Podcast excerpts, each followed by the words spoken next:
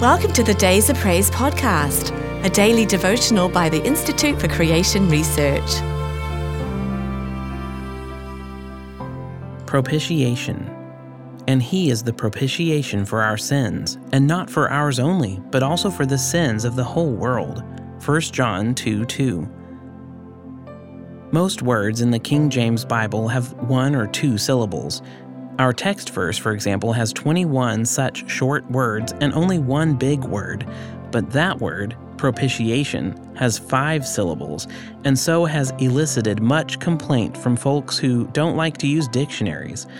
What does propitiation mean? The Greek word is hilasmos and occurs just two other times. These are as follows Whom God has set forth to be a propitiation through faith in his blood to declare his righteousness for the remission of sins that are past through the forbearance of God.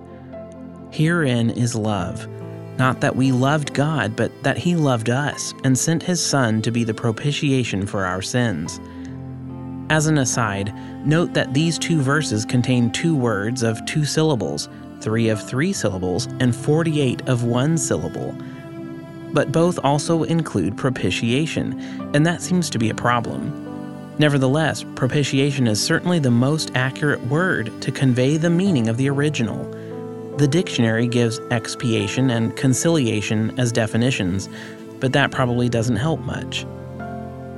In any case, the action of the Lord Jesus in submitting his body to be a substitutionary sacrifice to pay the penalty for our sins and to endure God's wrath against all the sins of the world thereby enabling him to be reconciled to us, with Christ's perfect righteousness credited to our account, is seen in these three verses to be a basic theme of this great truth of Christ's propitiatory work on the cross. And surely, as John says, herein is love, that God would so love us that he would offer up his Son, and Christ would so love us that he would die for us. Surely this is love.